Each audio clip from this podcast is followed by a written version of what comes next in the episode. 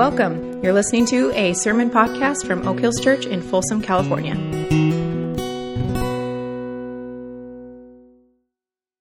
Well, every time I think we've reached the pinnacle of pandemic turmoil and chaos and stress, another unexpected development occurs and the pressure and the turmoil rises another notch or two. Every time I think the pain inflicted by this pandemic and the pain inflicted by the general brokenness and cursedness of this world, every time I think it can't get any more, can't get any greater, deeper heartache and more intense suffering appears in someone's life. Fires, evacuations, COVID infections, COVID deaths, the heartache that we read about and heard about in Afghanistan recently, the hurricane that, as we speak, is bearing down in the southeast part of our country. And woven throughout all of these difficulties and issues and tension points and pressure points are unprecedented levels of anger and fear. People across the spectrum find themselves afraid and mad. I like the simple point of the video we just watched. It's safer or it's smarter to travel in groups. It's smarter to do life with others. It's a wonderful picture of the church. It gives us a wonderful image of what church is, what church is supposed to be. I love that, just that little idea of riding the bus together, going somewhere, not on our own, but going together, riding the bus together, traveling together. It's smarter to navigate life's chaos and pressures and turmoil linked with others who are seeking Jesus along with us, standing together, taking on the many challenges we face together, and doing it all in the power and in the presence of God's Spirit. And yet, what seems to be increasingly the case, and I share this based on my own firsthand observations. I say this based on conversations I have regularly with other pastors and I say this from insights that I've read from those who study these things and know these things far more than I do. What seems to increasingly be the case is that the pressures and the chaos of the pandemic and all of the issues it has exposed, mixed with what I'll call political idolatry, is dividing the Christian church in our nation. It's fracturing the church. We've talked about this before that there are times in history where one can sense the fragility of the church, where it feels vulnerable to what's happening. This is something that people across the spectrum are saying these days. The church in America is fragile. It's feeling the pressure of all that's gone on for the last 18 months. Or we can say it this way based on this video the penguins are in it for themselves instead of for each other. And I know I'm speaking in broad generalizations here. I'm probably exaggerating to make the point. Not everybody fits into this bucket, and I certainly don't exempt myself from this indictment. But it feels like the pressures and the strains of the last 18 months have exposed an embedded self orientation in many who claim to be Christian. And I get that we're all in the process of dying to self. We're all in the process of seeking to be more of who God wants us to be, and for that to happen, the self has to increasingly and continuously die. I get that, but this seems different. The pressures of the pandemic have brought out a deeper and different kind of self orientation within the Christian community. Now, it gets disguised usually behind more sophisticated ideas or fancy phrases, but concern for self, when you scrape away at it, concern for self, it seems to me, remains at the root of this. We want things to be the way we want. We're devoted to our own agendas. We are certain about our opinions on X, Y, or Z. And anyone who doesn't agree with our opinion is the enemy or they're insane. We're inflexible in our preferences. We're determined to assert our rights and claim our benefits with little regard for how our choices might impact other people, and even less regard for whether our choices are consistent with the way of Jesus. Every penguin for themselves instead of for each other. Now, our lane as one local church in this town is not to take on or even address the entire problems that are in this world, all the problems in this world. Our lane as one local church is to keep reminding each other of the better and beautiful way of Jesus that we are to live out in the daily life that we have and in the midst of the messes like we are currently in. Jesus is King is the wide sweeping arc that encompasses every aspect of a Christ follower's life. If you just drew the arc over one's life and you put on top of the arc Jesus is king. A Christian, a follower of Christ, is somebody who says, This is how I'm going to live. Jesus is king, and I'm going to live under this reality. So that everything in my life, every decision, every instinct, every word, everything, I want to learn how to live it under this reality that Jesus is king. And you know, and I know, we have to constantly revisit this idea because it fades, because we're human. Jesus is king, and we are his follower. And this simple idea, this banner that flies over the life of a Christian, is supposed to shape and direct our choices, our actions, our reactions, and our responses to the chaos erupting around us these days. We seek to live the way Jesus would live if he were wearing our shoes right now, today, facing what we're facing. That is the desire of the Christ follower.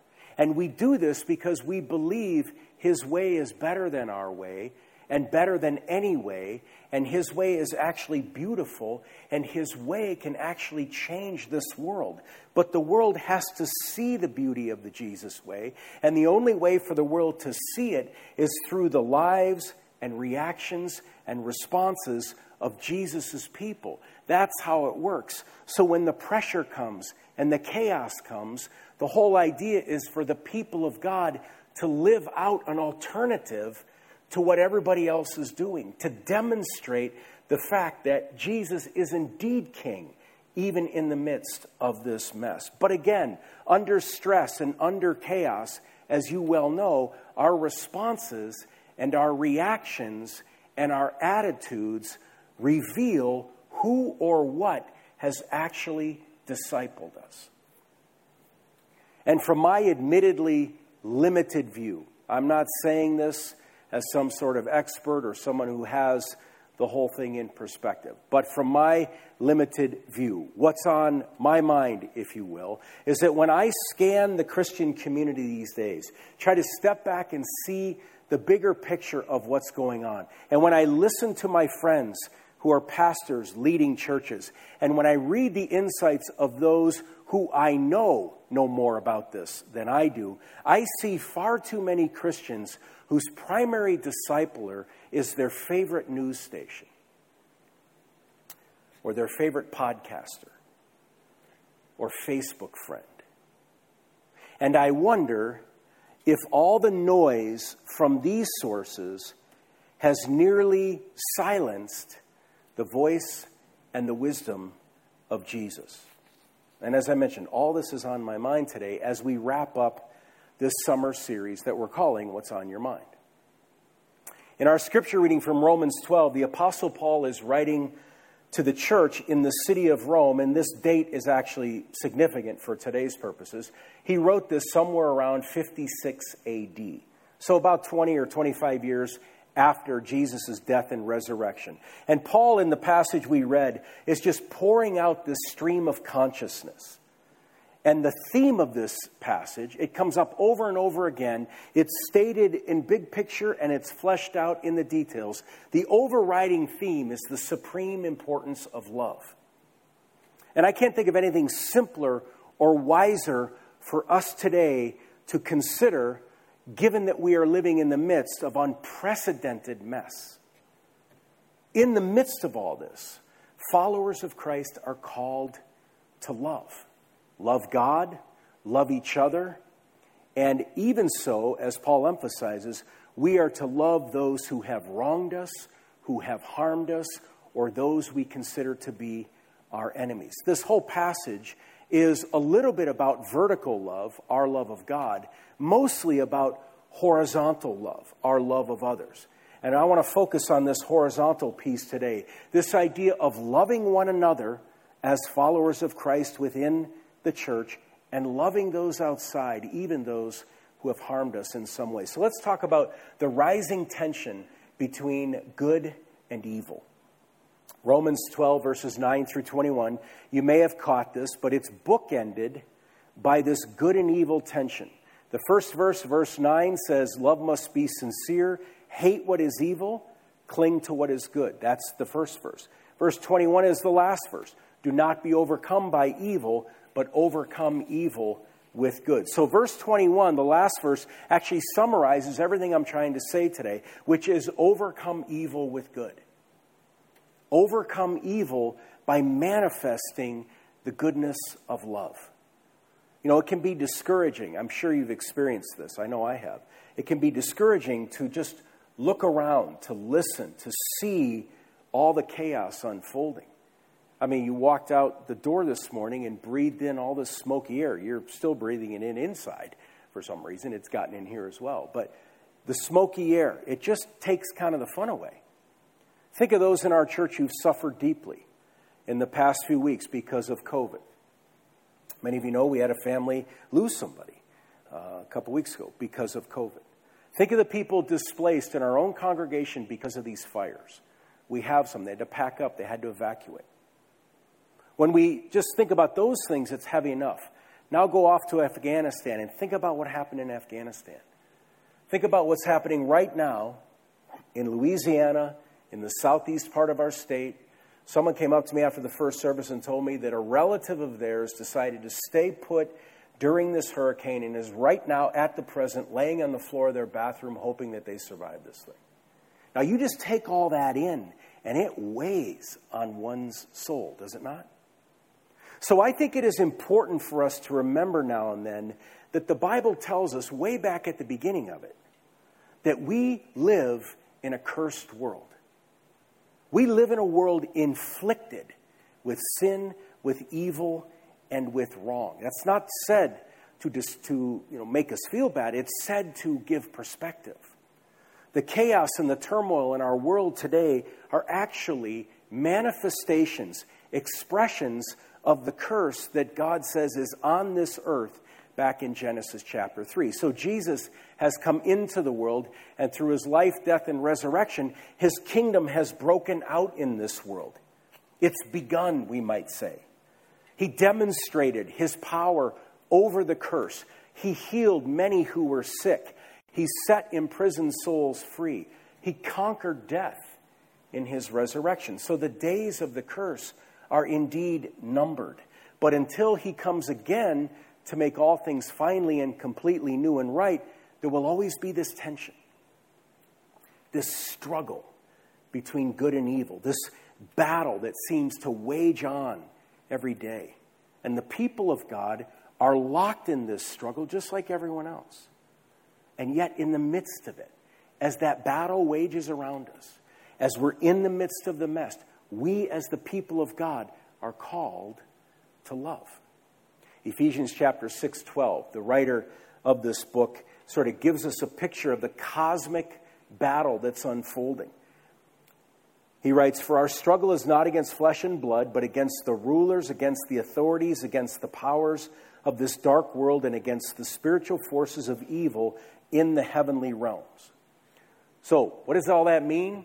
What it means is, is that when we look at the world and we think about what's going on and we examine and stare into the mess of what's happening in our own lives or with the fires or over in Afghanistan or with hurricanes or with COVID, when we look at all that, what we need to recognize is that there's far more going on than meets the eye.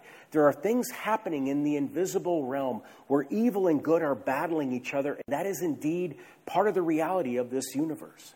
But in one of his more memorable Romans writings, the Apostle Paul takes this big sort of concept that's a little bit out there and he brings it down to everyday life to the personal level where you and I live. He says in Romans 7, verse 21, he writes, So I find this law at work.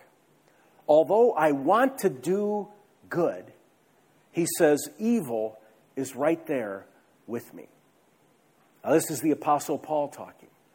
This is the Apostle Paul trying to walk out his faith in real life, and he confesses, even though I want to do good, evil is right there. It's right there with me. It's right there tempting me. There's always this struggle that's going on within. So, this tension with good and evil is not just a theory of cosmic forces that are at odds with each other somewhere out there. This tension, as you probably know, is experienced in us in all sorts of everyday life situations. I mean, who of us cannot relate to Paul's words here in Romans 7? I want to do good, but evil is right there with me.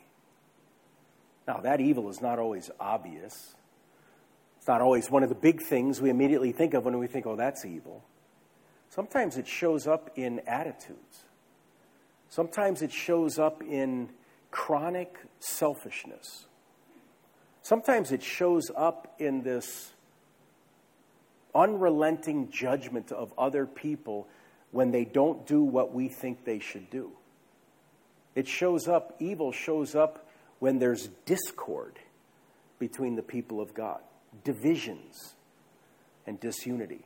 And here's the point this is all churning in the Roman church when Paul wrote to them and urged them to love one another and to love their enemies. This is the context in which they would have heard this. There might have been five or so house churches scattered throughout the city of Rome, and if you put all those house churches together, you had the Roman church. But again, scattered around five or so in the city of Rome, meeting in homes, and these congregations were a mixture of Jewish Christians and Gentile Christians. So for the Jewish Christians, the Old Testament had been the driving force of their lives, and they didn't just drop this when they became followers of Jesus. They had to rethink what's the role of the law now? What's the role of the prophets? What about all these traditions that have been downloaded into me over the years? What about these rituals that we engage in? How does all that play out in light of Jesus? That would have been the journey of the Jewish Christians in these Roman church. But the Gentile Christians didn't have the Old Testament as a foundation. In fact, the Gentile Christians probably had some pagan religious practices as their foundation. So they could have had a religion that said, you know what, have sex with whomever you want, whenever you want, it doesn't matter, or unrestrained pleasure is what the divine, the divine want for you, or some other self satisfying pursuit had likely been the foundational norm for Gentile Christians. So you know where this is heading. You've got Jewish and Gentile Christians in the same church, and they've got different ideas and they've got different opinions about just about everything. What foods can we eat? What type of person was a good person? What pleasures were acceptable to God? Which ones weren't? And this is all being played out in the context of a church where you had differences of opinion and you had mounting tensions. In the year 49 AD, remember the book was written in 54 or 55, in 49, 56, whatever I said, in 49 AD, the Roman emperor comes along and he expels all of the Jews out of the city of Rome. Christian Jews, Orthodox Jews, kicks them all out of the city. So they all leave. Then they come back in 54 AD after that Roman emperor died. And when these Jewish Christians came back into the city of Rome, they re engaged in the house churches that for several years now, five or so, had been led by these Gentile Christians. You see where this is going. You can imagine the tension, the turmoil, the differences of opinion, the fractures, the divisions, the fragility. Here are people for whom Jesus is king, and yet they're at this with each other. Kind of sounds a little bit familiar to me. And again, what I'm suggesting is this kind of tension and friction and fracture and fragility is evidence of the brokenness of the world infecting the church. One can har- hardly find a letter in the New Testament that doesn't have significant teaching on how people of faith are to be together in their differences. Because those differences can divide and damage the witness of the church, or those differences can actually unite and empower the witness of the church. And the similarities to the present context we are in, to me, are eerie.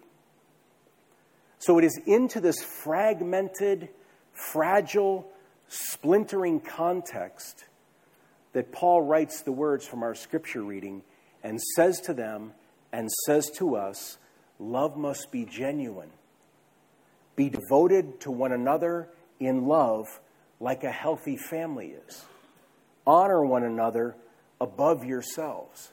Practice hospitality.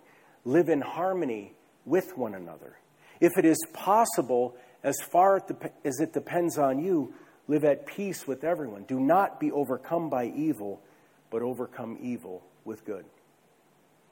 So, all that adds up to this love is to be the distinguishing mark of Jesus' people.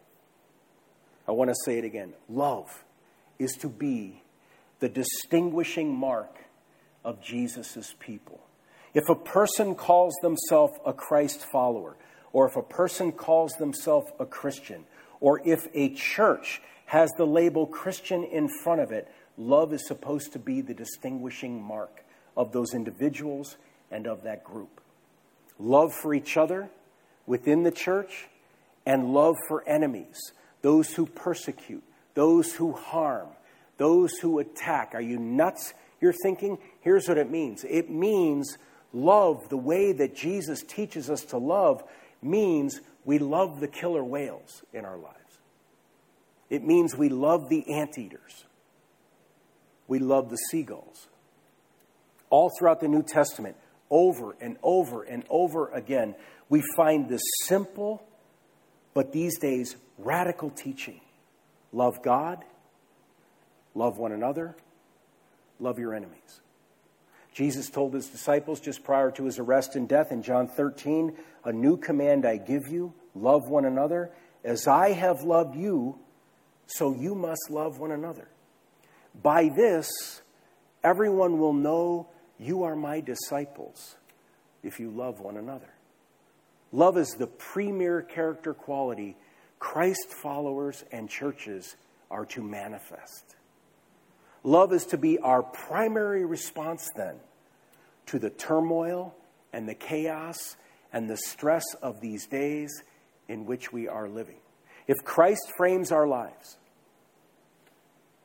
if He is the wide arc that becomes the tent under which we live, hear this as clearly as I can say it. Our first priority is to love. So, loving others is more important than getting what we want. Loving others is more important than asserting our rights. Loving others is more important than claiming our benefits. And I realize love may sound fluffy to some of us, may seem like a lofty idea without much street cred in everyday reality. It may seem like religious hot air. I appreciate those critiques, but loving others is to be the primary attitude, posture, and action of Christian people, period. As Jesus said, by this, by this radical love, everyone will know, oh, that reminds me of that guy Jesus. That's the way it's supposed to be. So Paul says in verse 10 be devoted to each other, be devoted to one another in love. And he uses the word for love here, Philadelphia, brotherly love, meaning he's picking the word for love here that would have evoked in the minds of those who heard it, it would have evoked the image of family in people's minds. He's calling the church then to love each other like a healthy family loves each other. Commitment. Rejoice with those who rejoice. Celebrate with those who celebrate. Hurt with those who are hurting. Mourn with those who are mourning. Stay in it. Stay together. Stay on the iceberg. Run back to help when the anteater's attacking somebody. Band together when the seagull is diving. Stay in it, work through things. See, we are to give each other the love Jesus gave to us, the love he demonstrated. He's the model, he's the example. The way he loved is the way we are to love. So let these adjectives that describe Jesus' love just sort of land on us and start to ripple out into the practicalities of what we're dealing with in everyday life these days. Just descriptions of Jesus' love that we are to incarnate in the midst of the mess we are living selflessness, sacrificial, other centered. The phrase that's been bouncing in my brain all week is you first. Think about that right smack in the midst of all the noise, all the opinions, all the debates. You first. See, this kind of love is a wildly radical response. It is completely against the grain. And it may seem elementary, but especially in days like these where people are driven by the self, Christian people are driven by the self Love that instead orients around the other is indescribably profound and powerful.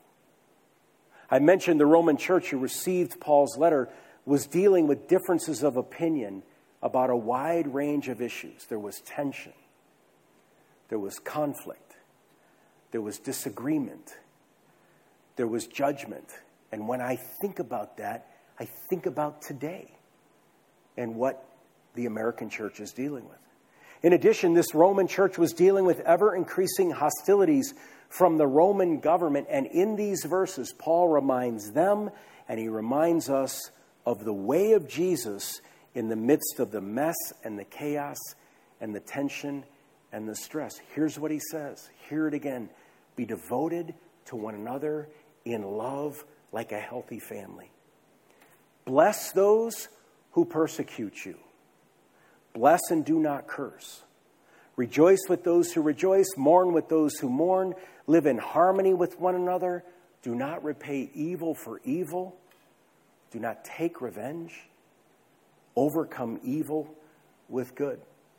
The next chapter, Romans 13, he falls back into the stream of consciousness about the priority of love. And one of the things he says in Romans 13:10, love does no harm to a neighbor. Just let that ripple out into the world that you're living in right now and imagine the implications. Love does no harm to a neighbor. Therefore, Paul says, love is the fulfillment of the entire law. This isn't fluffy love. It's not love without truth. This isn't the sappy love of a best selling novel or movie. Jesus is our model of love. He shows us what sincere love looks like in his life, death, and resurrection. So, again, let it ripple out into the everyday stuff of life right now. The debates that are raging, the issues that are, people are fighting about. The debates that are going on in churches and in the Christian community, the issues that people are fighting about, just let these adjectives describing Jesus' love land and ripple. Selflessness sacrificial, inconvenient love.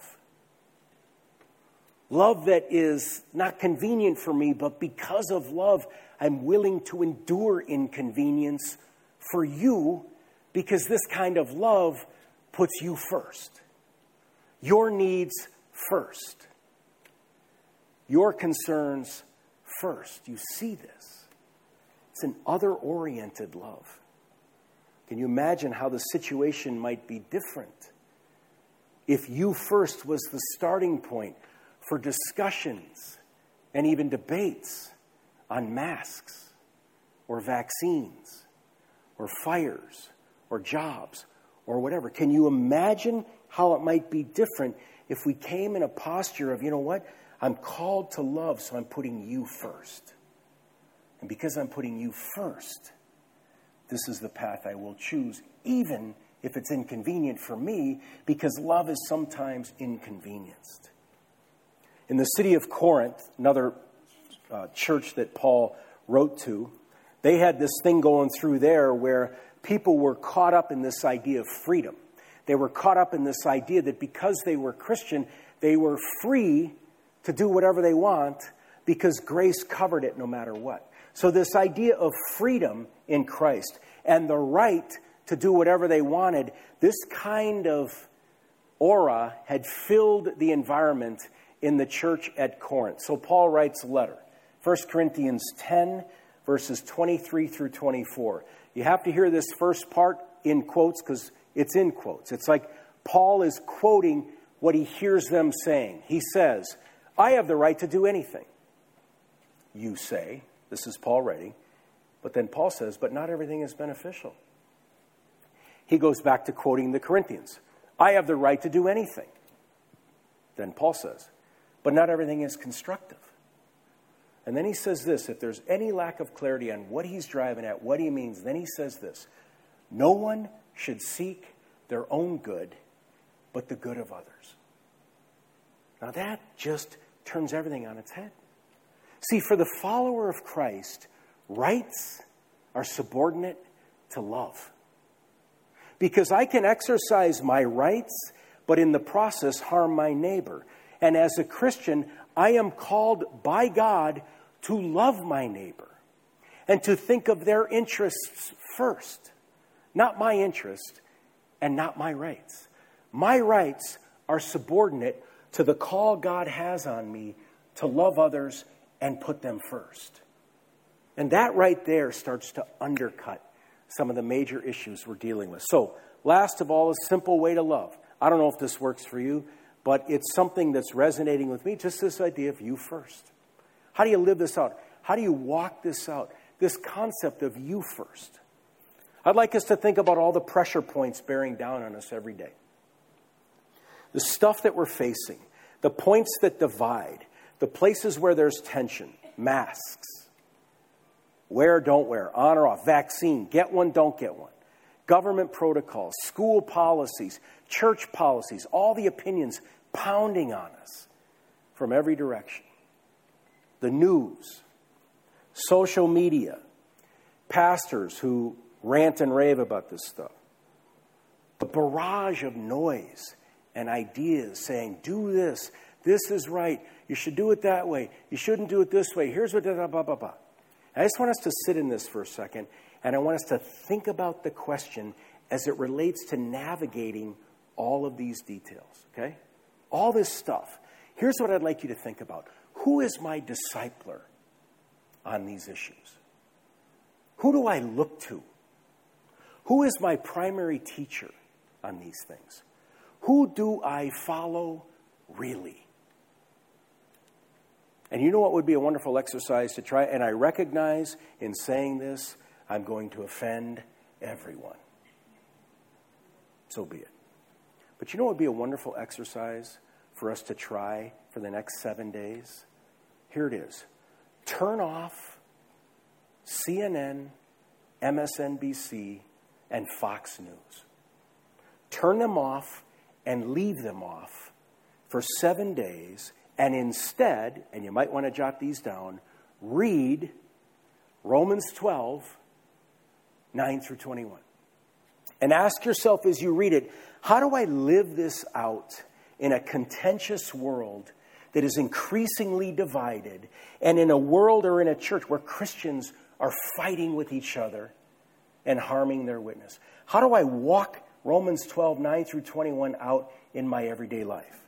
Or read Matthew chapter 5 through Matthew chapter 7 and simply ask yourself the question and ask God, how do I live out these principles in this tense world?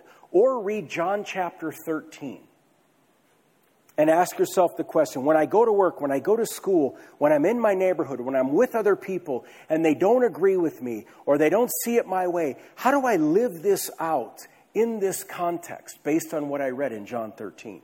Or read Philippians 2 and ask yourself the question if this is the example of Jesus when he gave his life and he sacrificed for the sake of others, how do I live this out in everyday life right now in the midst of all the tension? or read the book of First John, and we've only scratched the surface because this theme of loving others is all over the Bible. And what I'm suggesting is, is that we realign our attitude and response and reaction so that it doesn't align with the news source we prefer, but rather it aligns with the scriptures we claim to believe in. And let our response and our reaction be shaped by what God says in the Bible versus what whomever says on the television. What would it look like if I navigated work, school, the various errands I'm running, the various shortages that are all over the place, the slow restaurant service that we are going to get? What would it look like if I navigated all that in a loving posture and attitude that simply said, You first? I choose, because I'm a follower of Christ, to set aside my preferences. I choose to set aside what I want and what I want to do. I choose to even set aside my opinion. And I choose to set aside my desires for your sake. Or to use Paul's words and to make them personal so they have a little more punch. Not that his words need help, but Romans 12:10. I choose to honor you and your desires and your wants above my own. Or Romans 15, this posture. You know what? I'm going to choose to act in a way that pleases you for your good, to build you up. Or Philippians chapter 2. I'm going to choose to do nothing, or if we're going to be authentic about it, I'm going to choose to do less out of selfish ambition or vain conceit, and rather, in humility, I value you above me. Not concerned about my own interests, but concerned about your interests. Can you imagine? I mean, if we could do this, even just the few of us who are here, if we could do this, we would ignite a revolution. If we could do this, I think we would actually see the curse's grip on this world loosen up just a bit. Would you pray with me?